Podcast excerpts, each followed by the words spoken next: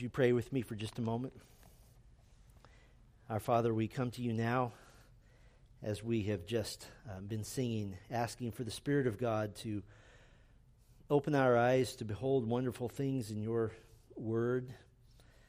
Lord, I pray that the, the text before us this morning would encourage us, would draw us nearer to you, would exhort us in our faith, and was, would lead us toward greater Christ likeness.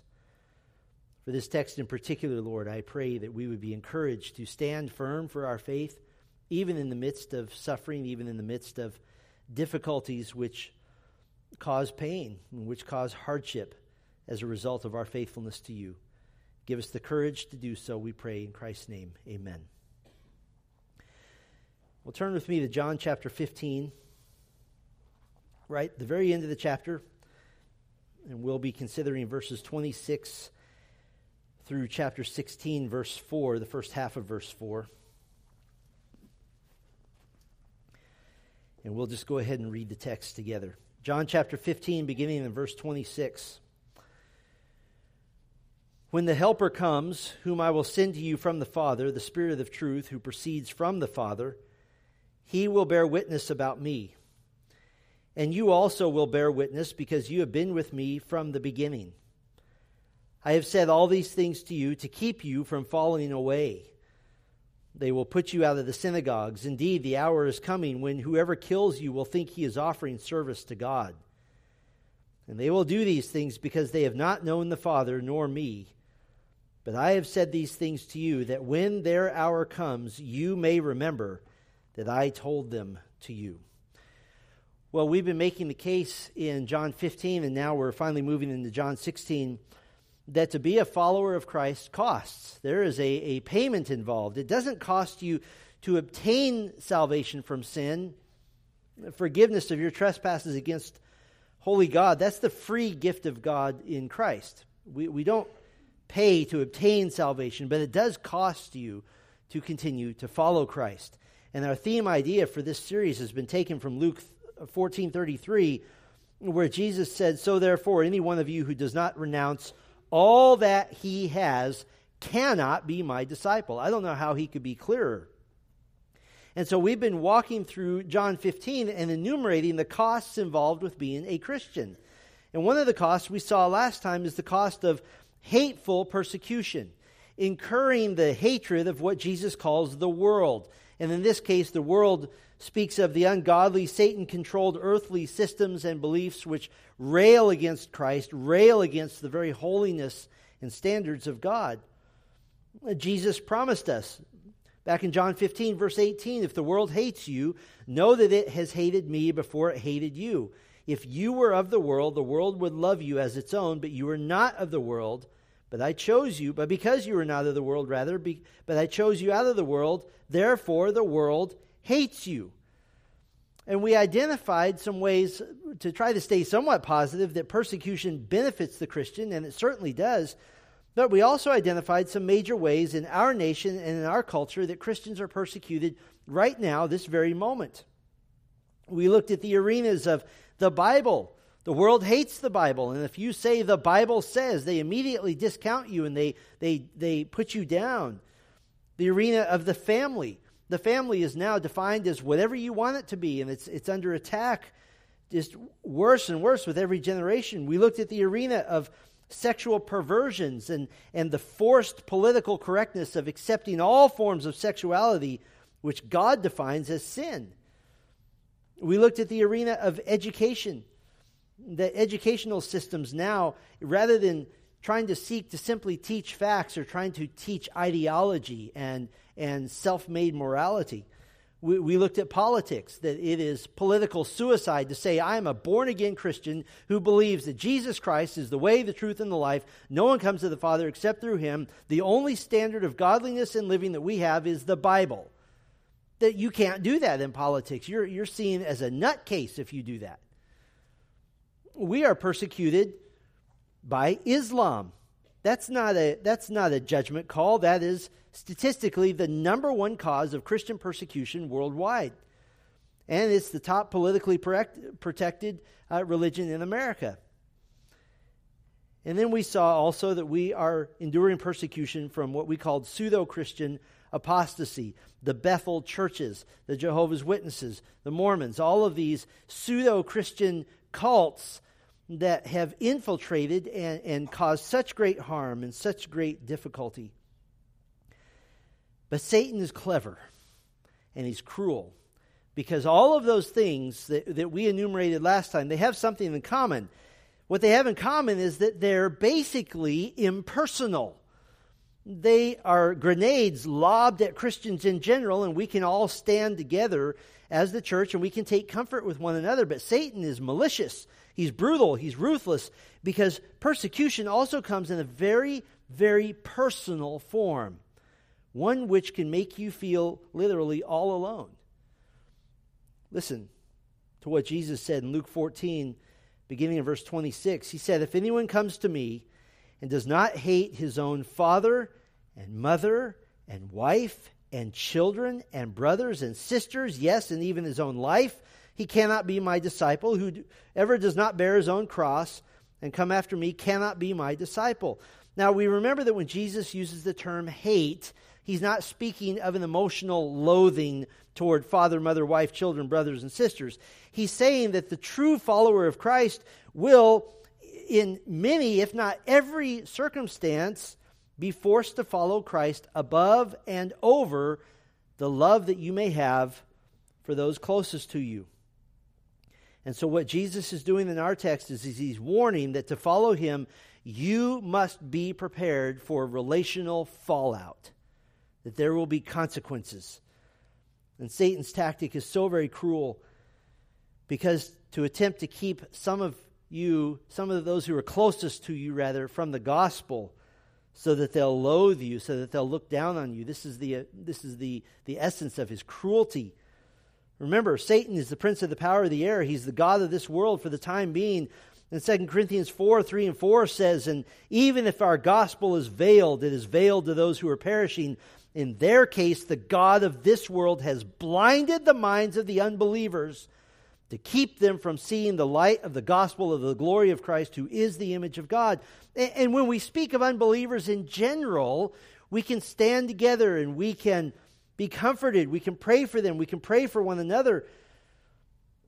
But following Christ begins to have a very real and a very intense cost when that unbeliever is the father who played with you in the backyard when you were a boy when that unbeliever is the mother at whose breast you nursed and who nurtured you as a small child, when that unbeliever is the wife with whom you fell in love, when that unbeliever is the husband to whom you gave yourself, when that unbeliever is the son who made you a father or a mother for the first time, when that unbeliever is a daughter who was so cute and adorable as a little one, when that unbeliever is the brother with whom you played hide and seek and had Christmases and birthdays with every year. When that unbeliever is the, the sister who was your playmate and who was your friend when you were children.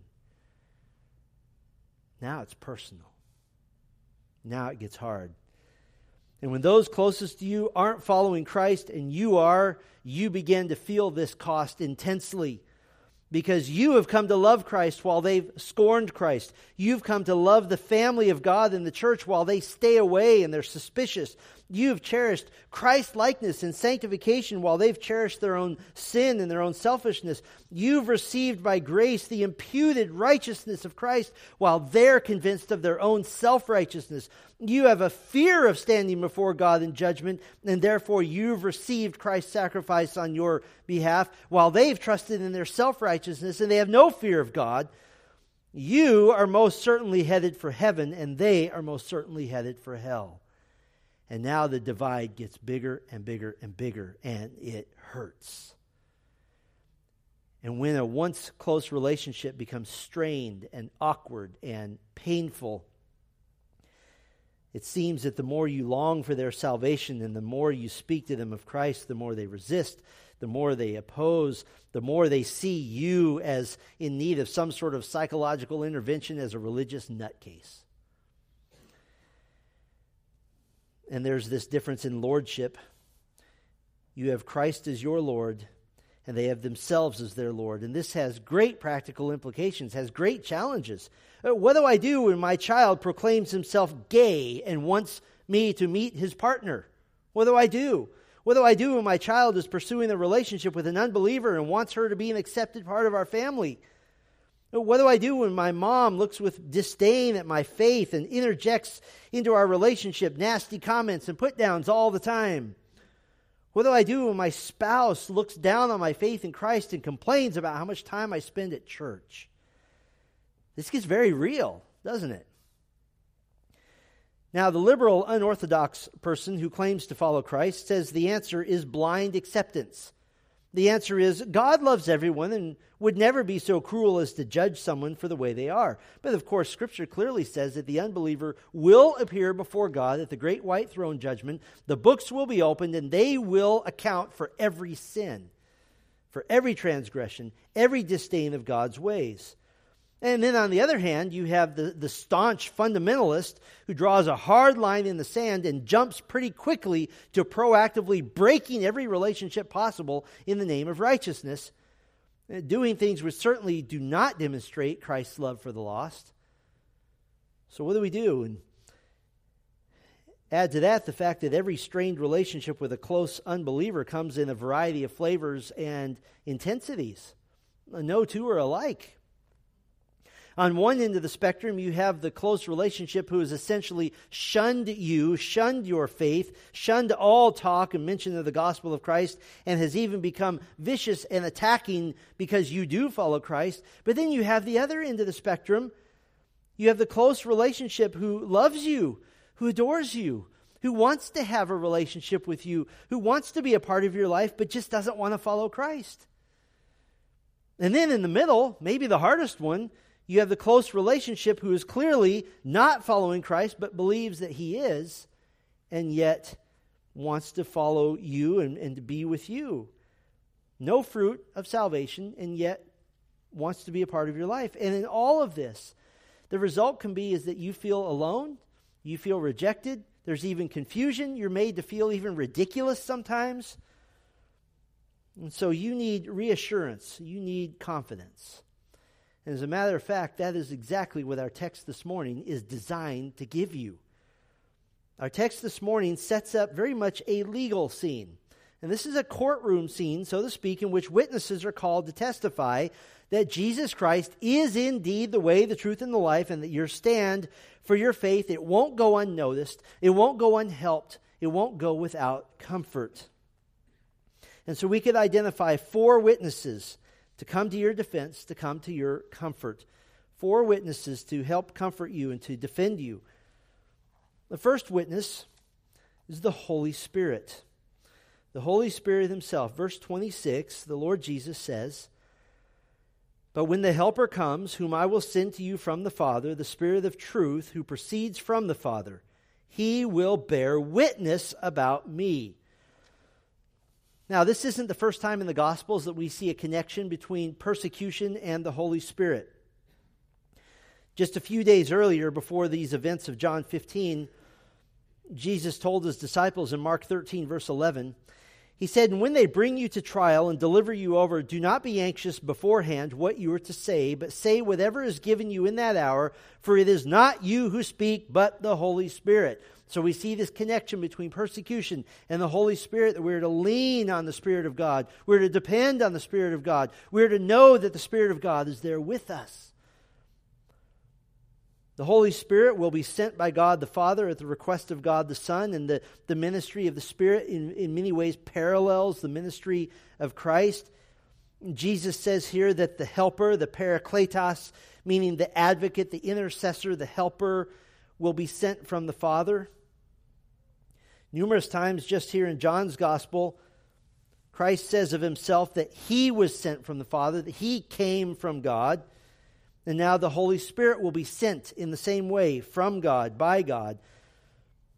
Jesus has just claimed in chapter 14 to be the very truth of God from the Father. And here Jesus promises that the Spirit of truth who proceeds from the Father is coming. And what will the Spirit of truth do? He will bear witness about Christ.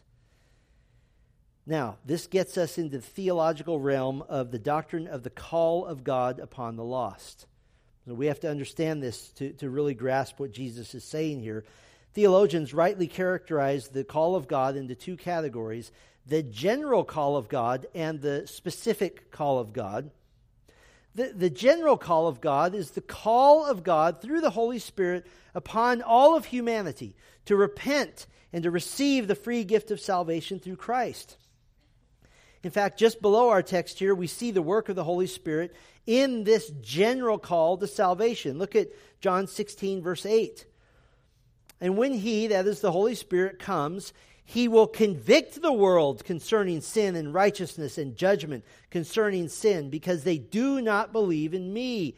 This is the idea of the Holy Spirit shaming the world, of casting a shadow on the world, of calling the world to repent because the world has wickedly defied God and invented false religions, created moral chaos, and arrogantly deemed themselves as righteous apart from God. That's a, a, general call given by the Holy Spirit. But then we see also the specific call. This is the call to the elect to repent and to receive the free gift of salvation through Christ. John 13, 48, very familiar to you when the Gentiles heard this, speaking of the gospel and the opportunity to repent and believe, when they heard this, they began rejoicing and glorifying the word of the Lord, and as many as were appointed to eternal life believed. Did you notice it did not say as many as believed were appointed to eternal life? It was as many as were appointed to eternal life believed. This is what Paul witnessed with the unbelievers in Thessalonica to whom he preached Christ.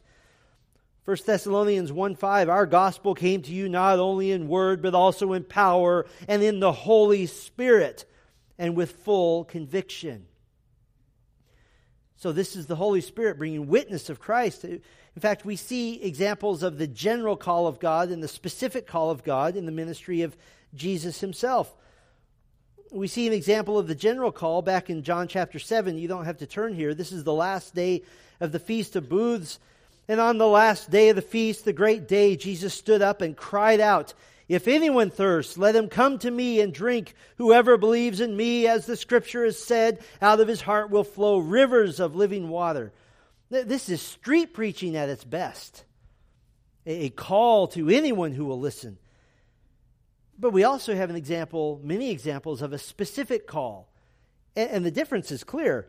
Matthew 9, verse 9 As Jesus passed on from there, he saw a man called Matthew sitting at the tax booth, and he said to him, Follow me. And he rose and followed him. That is a specific call. And, and so, like the Lord Jesus Christ, the Holy Spirit issues a general call to salvation and a specific call to salvation. And both happen through the means of the verbal proclamation of the gospel through preaching, which is empowered by the Holy Spirit to pierce the heart with the life giving gospel, which is the power of God unto salvation. Now, how does this witness of the Holy Spirit, how, how does this encourage you when you're experiencing at some level or another the rejection of those whom you love?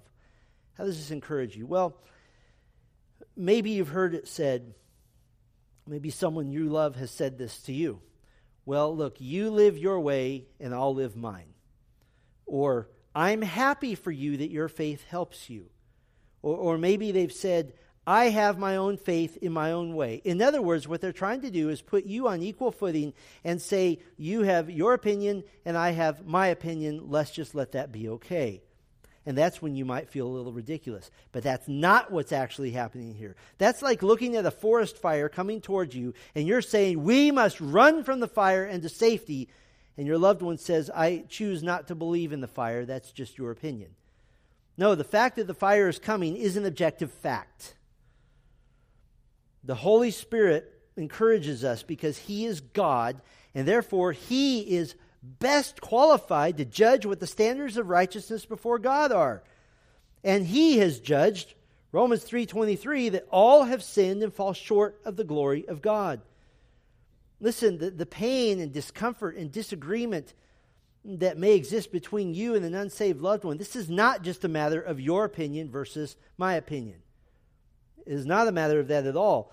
No, the most objective and perfect authority in all the universe has judged that there is no one righteous, no, not one, and that only through faith in Christ can sin be forgiven. So, so be encouraged. You are not to be made to feel like a religious nutcase. You are not to be made feel, to feel ridiculous. You have standing behind you the very witness of God Himself and the Spirit who testifies to Christ, and who is the very one who warns that all have sinned and fall short of the glory of God. And so you transfer that from opinion to opinion to asking them, Would you read what the Bible says? Forget what I say, read what the Bible says. And the Holy Spirit will be your comfort and will be your witness. There's a second witness to come to your defense and comfort the apostles. The apostles, verse 27, Jesus continues and you also will bear witness because you have been with me from the beginning. Jesus has promised that these men, the 11 left after Judas, that after the ascension of Christ, these are the men who will bear witness to the world of Christ and to the gospel of Christ. This is their special role. This is a unique calling that will never be re- replicated, nor can it be, because Jesus gives the very simple qualification to be an apostle. You have been with me from the beginning. They are apostles. It's a Greek word that means the sent ones. I would imagine, I, I wasn't there, but I, I think we're human enough to imagine that when Jesus said, You have been with me from the beginning, I would imagine that the memories of these men were suddenly flooded with mental images and, and memories of the great adventures that they had had with Jesus astounding things that they had been seeing for the last 42 months or so. Memories of the most powerful preaching ever seen on earth. Memories of Jesus restoring sight to the blind and hearing to the deaf and mobility to the paralyzed and speech to the mute. Jesus calling Israel's leaders names like sons of the devil and snakes and whitewashed tombs. I can imagine them just their jaws open looking at each other. Did he just really say that? Or how about Jesus calling Peter Satan for trying to divert him from the mission of the cross? I mean, I've, I've confronted believers pretty, pretty heavily sometimes. I've never called anybody Satan. How about Jesus walking on water? How about Peter almost walking on water? Jesus calming great storms with a word demon agonized men and women set free instantaneously from the power of wickedness without even seemingly any effort made by Christ. Tens of thousands of people fed miraculously. Little toddlers instinctively running to sit on the lap of the Lord Jesus Christ. The kindness and mercy of Jesus to repentant tax collectors and beggars and prostitutes I would imagine he remember they would remember how he gave many of them nicknames. Simon, whom Jesus called Peter the rock, James and John, whom he called the sons of thunder, James, the son of Alphaeus, that Jesus called James the less. We would say Jimmy. Simon, not Simon Peter, who previously had been part of a radical group known as the Zealots, he repented after coming to Christ, but they still called him the Zealot. Judas, the son of James, not Judas Iscariot. Jesus called him Thaddeus, which means one who is not yet weaned. He called him sometimes Lebbaeus, which means heart child. In our 21st century, that means mama's boy. He's saying, grow up, be strong in the Lord. And those nicknames, how precious they must have been. Peter had always been called Simon, but you know what he called himself forever after that was Peter and how they remembered that Jesus had raised the dead before their very eyes. Not just a dead person who maybe had been unconscious, but someone who was so dead that his body was decomposing. And Jesus raised him. They'd been with Jesus from the beginning, they'd seen it all. And he established this as the qualification of an apostle. And of course, there were the two late additions after Judas Iscariot betrayed Christ, he was excluded and condemned as false. And so, after the ascension of, of Christ, Peter stood among the apostles, and he said in Acts chapter 1, verses 21 and 22 So, one of the men who have accompanied us during all the time that the Lord Jesus went in and out among us, beginning from the baptism of John until the day when he was taken up from us, One of these men must become with us a witness to his resurrection. They prayed specifically in Acts 1 to the ascended Jesus Christ. And as a result of the guidance of Christ, they chose Matthias. And of course, the most famous latecomer, Saul, also known as Paul, who was the persecutor, on his way to Damascus to persecute followers of Christ, he was confronted aggressively by none other than the risen, ascended, glorified Jesus Christ himself. Here's what Jesus proclaimed of Saul He said, He is a chosen instrument of mine to carry my name before the Gentiles and kings and the children of Israel. Now, this is interesting. Acts 9 records the abbreviated version of what Jesus said to Saul I am Jesus whom you are persecuting. But when Paul gave the account of his conversion in Acts chapter 22, he included the detail that Jesus said to him, I am Jesus of Nazareth whom you are persecuting. Jesus of Nazareth was the human identifier of a specific person. In other words, there were more people than just one person named Jesus. And so Jesus identified himself I'm the Jesus who is from Nazareth. Why would he say that? Because the Apostle Paul knew who Jesus was when Jesus was still on earth. Paul was only a couple years younger than Jesus, they were almost the same age. Paul didn't just start hating Christians in a vacuum. He had been aware of the ministry of Christ. In other words, in some sense, Paul also was with Jesus from the beginning, just as a hater, not as a follower. And the Holy Spirit would use the proclamation of these specific men to prick the consciences of the lost in that first generation. And, and how effective was the Spirit's ministry through this baker's dozen of men? Angry unbelievers in Acts chapter 17 said they were, quote, men who have turned the world upside down. And how do we still turn the world upside down? By proclaiming the same message that the apostles proclaimed. And this is the great joy of proclaiming the gospel, isn't it? Whether it's from the pulpit or, or you in your personal interactions, the gospel is empowered by the Holy Spirit to be a living message which radically messes with the listener. The gospel dogs the listener until they either repent or until they are hardened to the point beyond repentance. But when you proclaim the gospel, it, it can't, it, it sticks, it can't go away. There's such power there. So, how does this witness of the apostles encourage you when you're experiencing it at some level or another, the rejection of those whom you love? Do you love reading what the apostles wrote under the superintendence of the Holy Spirit? Of course you do. Do you find comfort reading the words of Paul, the words of Peter, the words of John? Of course you do. Do you love imagining walking with them and seeing what they saw. I think every Christian experiences that. I think every Christian reads the words of the New Testament and you identify with these men even as they're identifying with Christ. There's a way in which, a certain sense in which you identify with them in a little bit easier sense than you identify with Jesus because Jesus is utterly unattainable.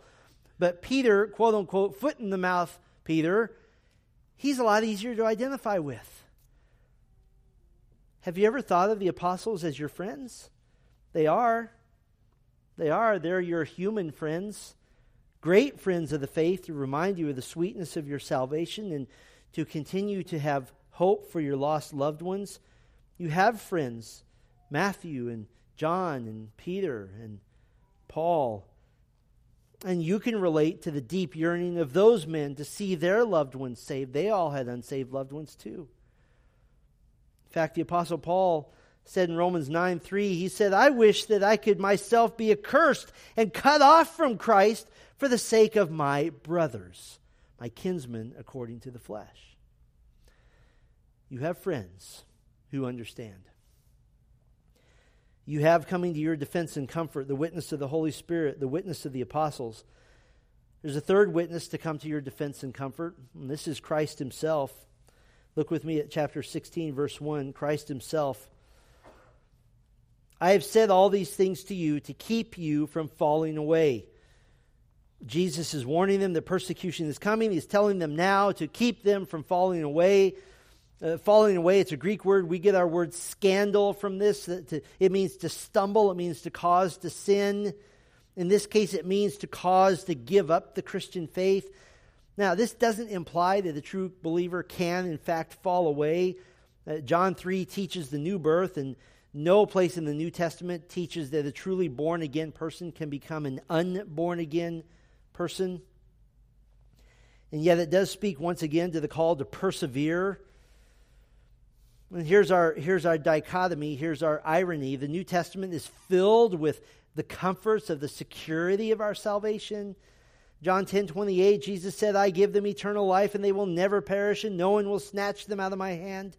1 John 5 11, this is the testimony that God gave, past tense, us eternal life.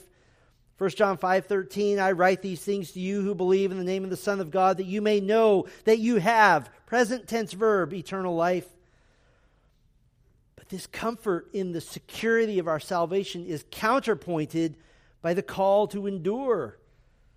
The admonitions of Jesus to the seven churches of Revelation 2 and 3 all contain commands to conquer, to endure, to persevere, to prove your faith genuine.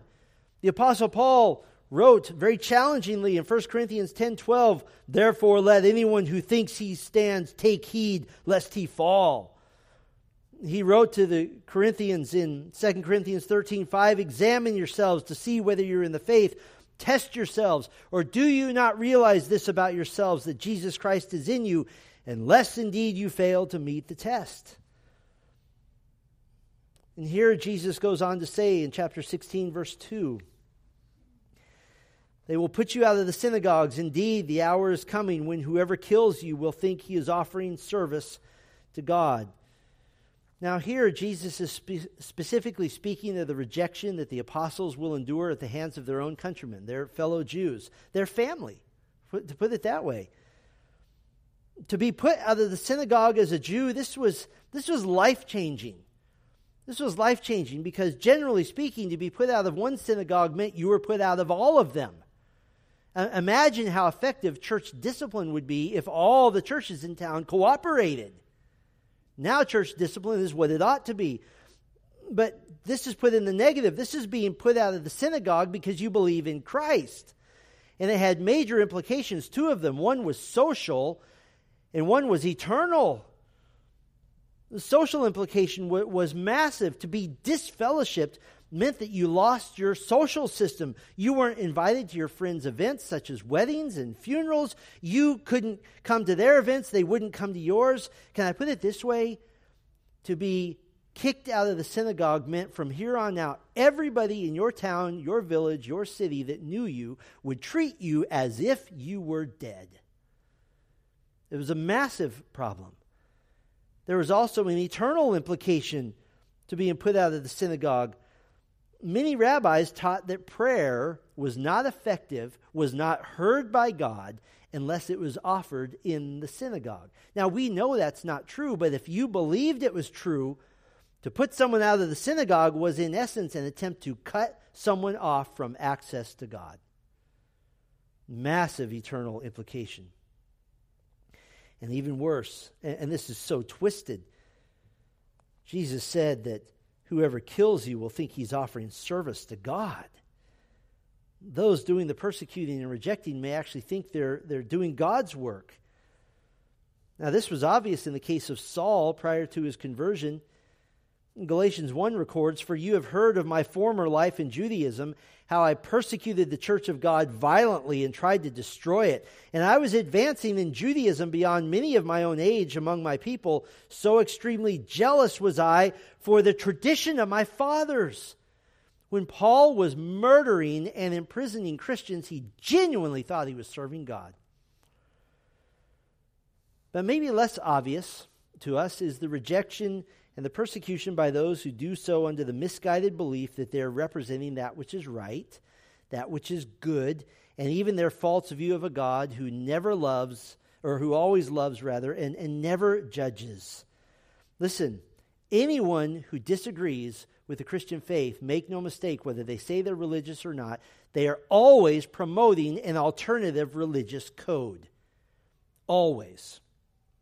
There is a false religious code promulgated today in the name of self righteousness. Self righteous, self made religious declarations, such as, all people are innately good except those who say we're not. Which, of course, is an intellectual contradiction, but we won't go there. How about this self made proclamation? We're to be tolerant of all behaviors and lifestyle choices except when it comes to those who believe what the Bible says. How about this one? Inanimate objects kill people, and sin has nothing to do with murder. How about this one? If you say the Bible condemns deviant sexuality, you are a hater. You could go on and you could fill this in. These are religious statements in the name of being good, in the name of being self righteous. But Christ himself has offered to witness to us that these things were going to happen. How in control of every single trial and tribulation at the hands of the unbeliever? How in control is the Lord Jesus Christ? How sovereign is the sovereign God? What kind of sovereign rule is he exerting? Jesus is so sovereign that he's already identified the persecutors and he's already told them what they're going to do. Did you know that? Jesus told the Pharisees in Matthew 23, Therefore, I send you prophets and wise men and scribes, some of whom you will kill and crucify, and some you will flog in your synagogues and persecute from town to town. Isn't that comforting to know that Jesus has already told the persecutors what they're going to do and how he's going to condemn them for it? He's already told them. And so Jesus has basically warned the apostles here of two types of persecution that will happen to them exclusion from the Jewish community and attempts on their lives, all of which, almost all of which rather, will eventually be successful, by the way. But here's the encouragement. The encouragement is so clear. They're completely identifying with Christ in their exclusion and in their death. In John chapter 9 and 10, not only was Jesus judged unworthy of synagogue fellowship, chapter 9, verse 22 says that anyone who confessed Jesus to be Messiah was to be put out of the synagogue as well. And then the Gospels record five different attempts to take Jesus' life before he finally allows his own death on the sixth attempt. And so they're, they're relating to Christ. He's basically saying, I know what you're going through. I'm going through it too. So, how does this witness of Christ, how does this encourage you when you're experiencing the rejection of those whom you love? Well, Jesus is telling us in advance that this rejection is going to happen. He's demonstrating his total sovereignty. There's, there's no rejection that's to be a surprise. And in fact, he reiterates this in verse 4 But I've said these things to you that when their hour comes, you may remember that I told them to you. What is their hour? Jesus told those who were arresting him, It's your hour. And the implication is, for the moment. You'll have a brief moment to work out your wickedness. You'll have a brief moment to think you're in charge. You'll have a brief moment to think you are the, the arrogant heads of all things on earth. It is your hour now. Implication, it will be my hour later. Great comfort in this. He's giving comfort by telling us what's going to happen and, and assuring us of his total control and dominance over the situation. He's not being dishonest, he's honest with what's happening. He, he's not being like the dad who had a, a little boy who was time for his immunization. And when it was time for immunization, he decided not to tell his preschool little boy what was happening. And when they arrived and the little boy saw the sign and asked, What does D O C T O R spell? And dad said, That spells ice cream. So that he wouldn't be scared. That's wrong. He should have said, You are going to get a shot. It's going to hurt, but I will be there and it will be okay. Jesus is a loving father who's truthful and clear that pain and difficulty is coming, but he'll be right there and the end will be sweet. The end will be victorious. And here's the irony here's the paradox.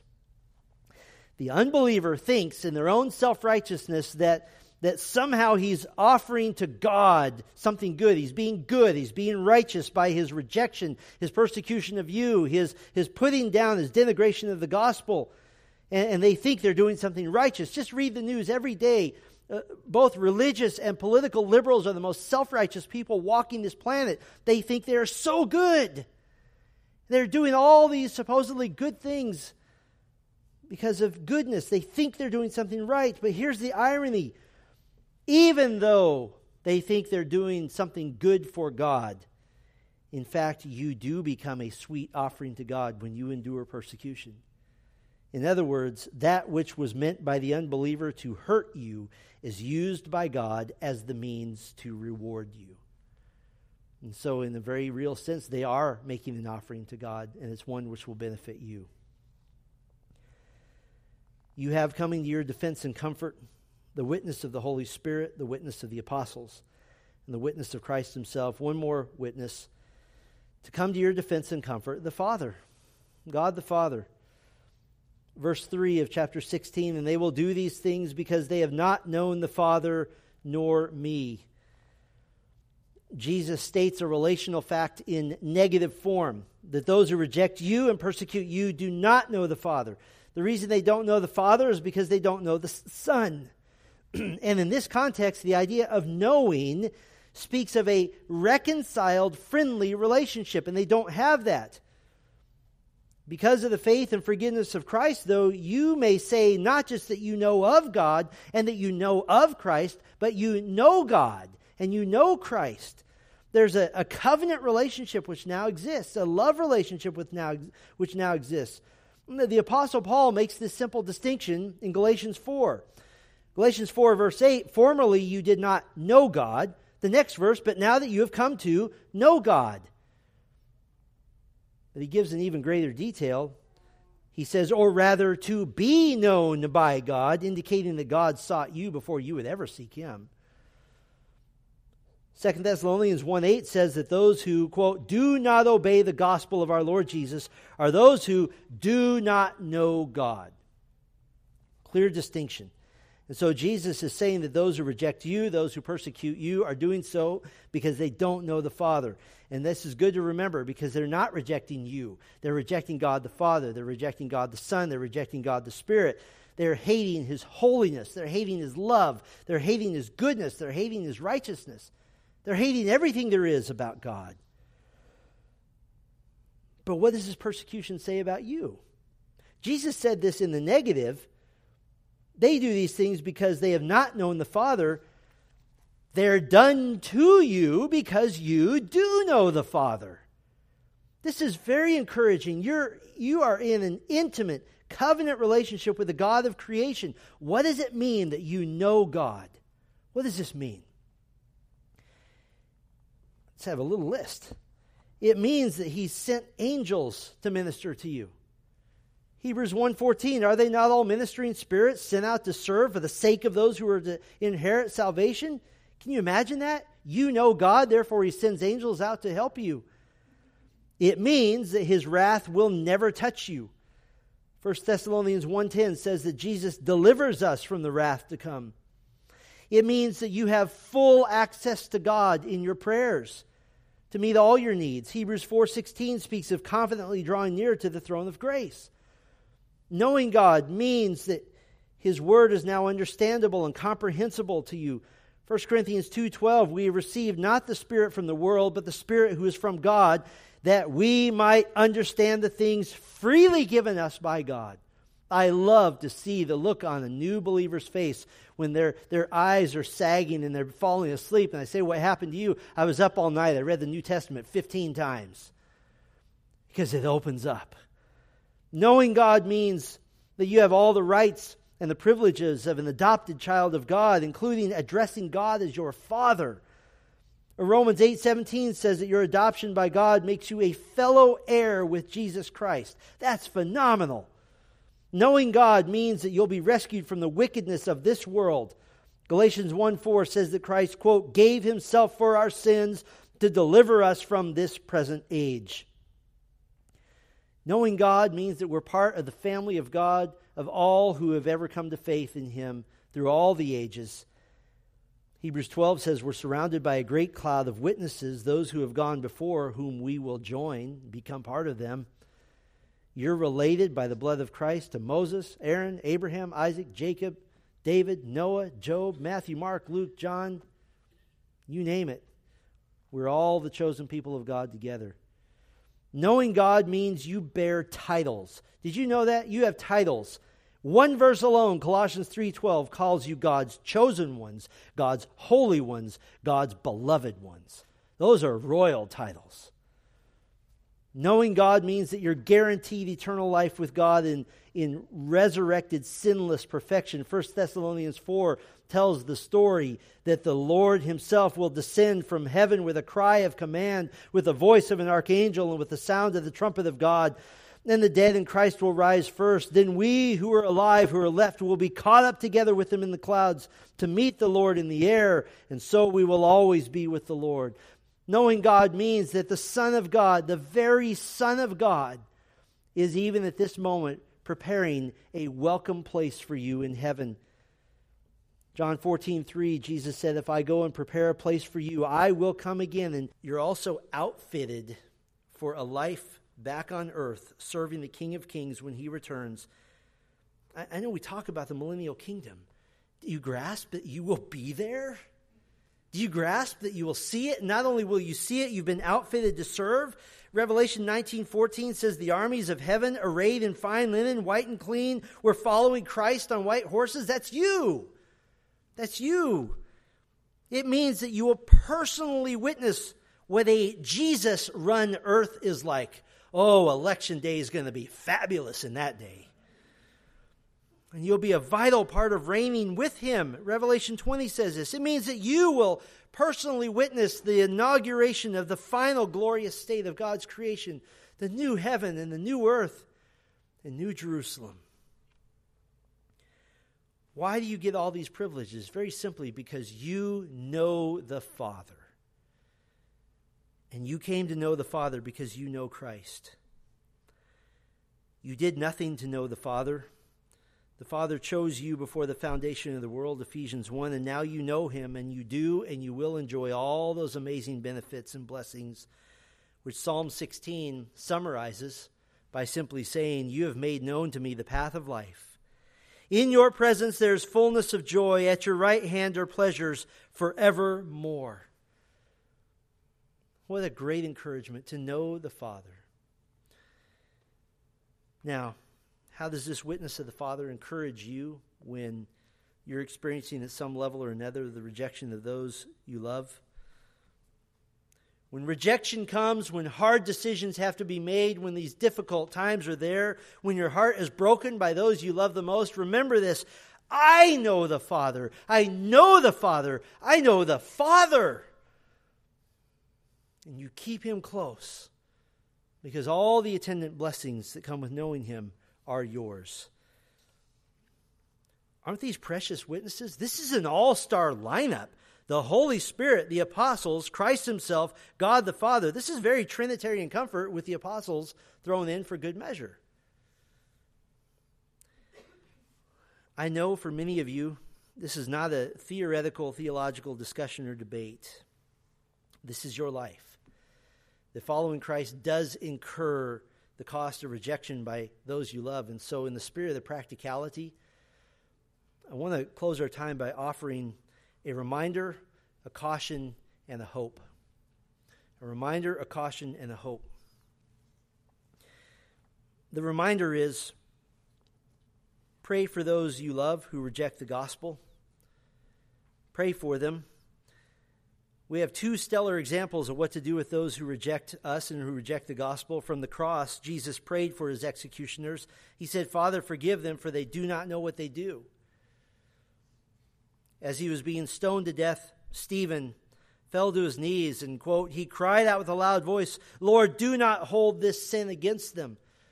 As a matter of fact, using and quoting from Acts chapter 7 about Stephen, when Sir Thomas More, who at the time was the Lord Chancellor of England under Henry VIII, when he was about to be unjustly executed, here's what he said to his judges.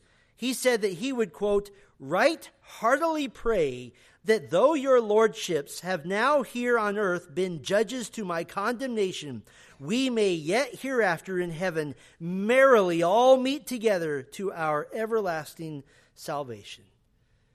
The reminder is to pray for those you love who reject the gospel. Pray for them that the Lord would move their hearts. Be concerned for them, not for yourself. Listen, Your pain will end, theirs has yet to begin. Let me offer a caution.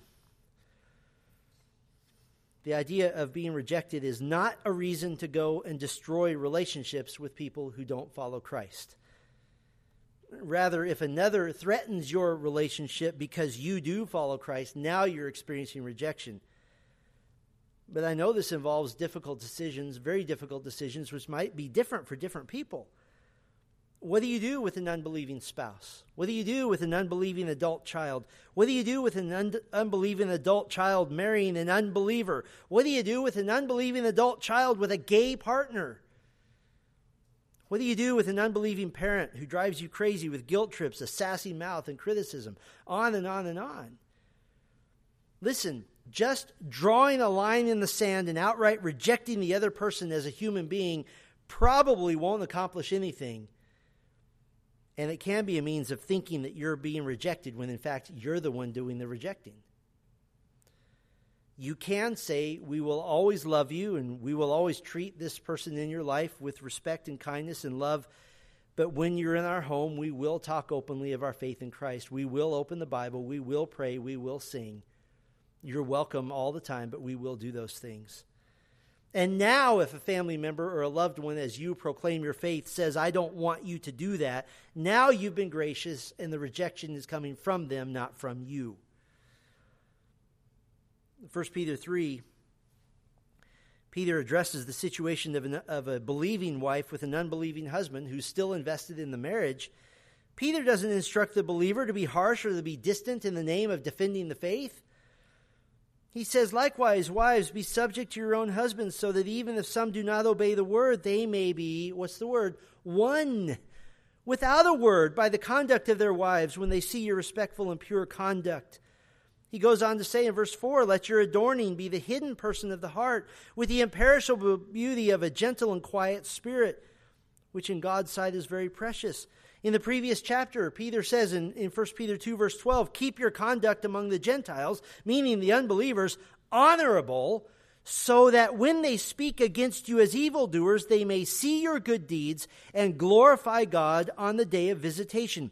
Every time in the New Testament, when there's the phrase of a human being glorifying God, it always means coming to faith in Christ.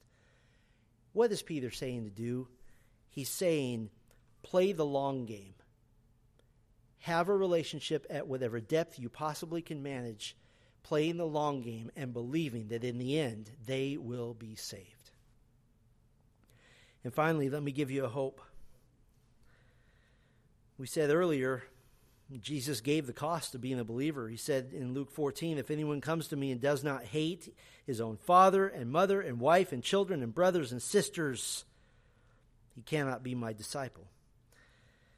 But he also said in Mark 10 29 and 30, Truly I say to you, there is no one who has left house or brothers or sisters or mother or father or children or lands for my sake and for the gospel who will not receive a hundredfold now in this time houses and brothers and sisters and mothers and children and lands with persecutions and in the age to come eternal life. I, I get brothers and sisters and mothers and children a hundred times over? How is that? Look around. I have one earthly brother. I have dozens and dozens of you in this room. What is that? That's a fulfillment of exactly what Jesus said would happen if you follow Christ. And so while you may be rejected by those related to you by human blood, you always have the family of those related to you by the blood of Christ. Amen.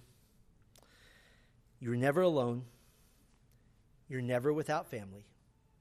Even in the midst of rejection, you have the family of God. Yes, it costs to follow Christ, but the rewards are infinitely greater. Infinitely greater. Let's pray. Our Father, we come to you now in thankfulness for the purifying effect of persecution. It is because of persecution and loss that the true church is, is exposed because fakes do not stand in the midst of persecution. They do not remain under the withering sunlight of those who would burn at our faith. So, Lord, we are thankful. We're thankful for one another. We're thankful for all the encouragement you give encouragement from the Holy Spirit, encouragement from God the Son, encouragement from you, our Father, encouragement even from the apostles, our, our dear friends in the faith. We've never met them face to face, but we know them so well. We have their very words before us.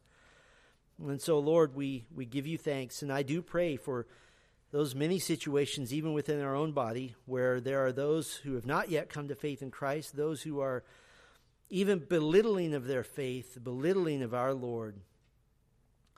Lord, we would play the long game. We pray for their salvation. We pray for a day when meekly some would walk through our doors, having come to faith, and would be baptized and align themselves with Jesus Christ and with the church.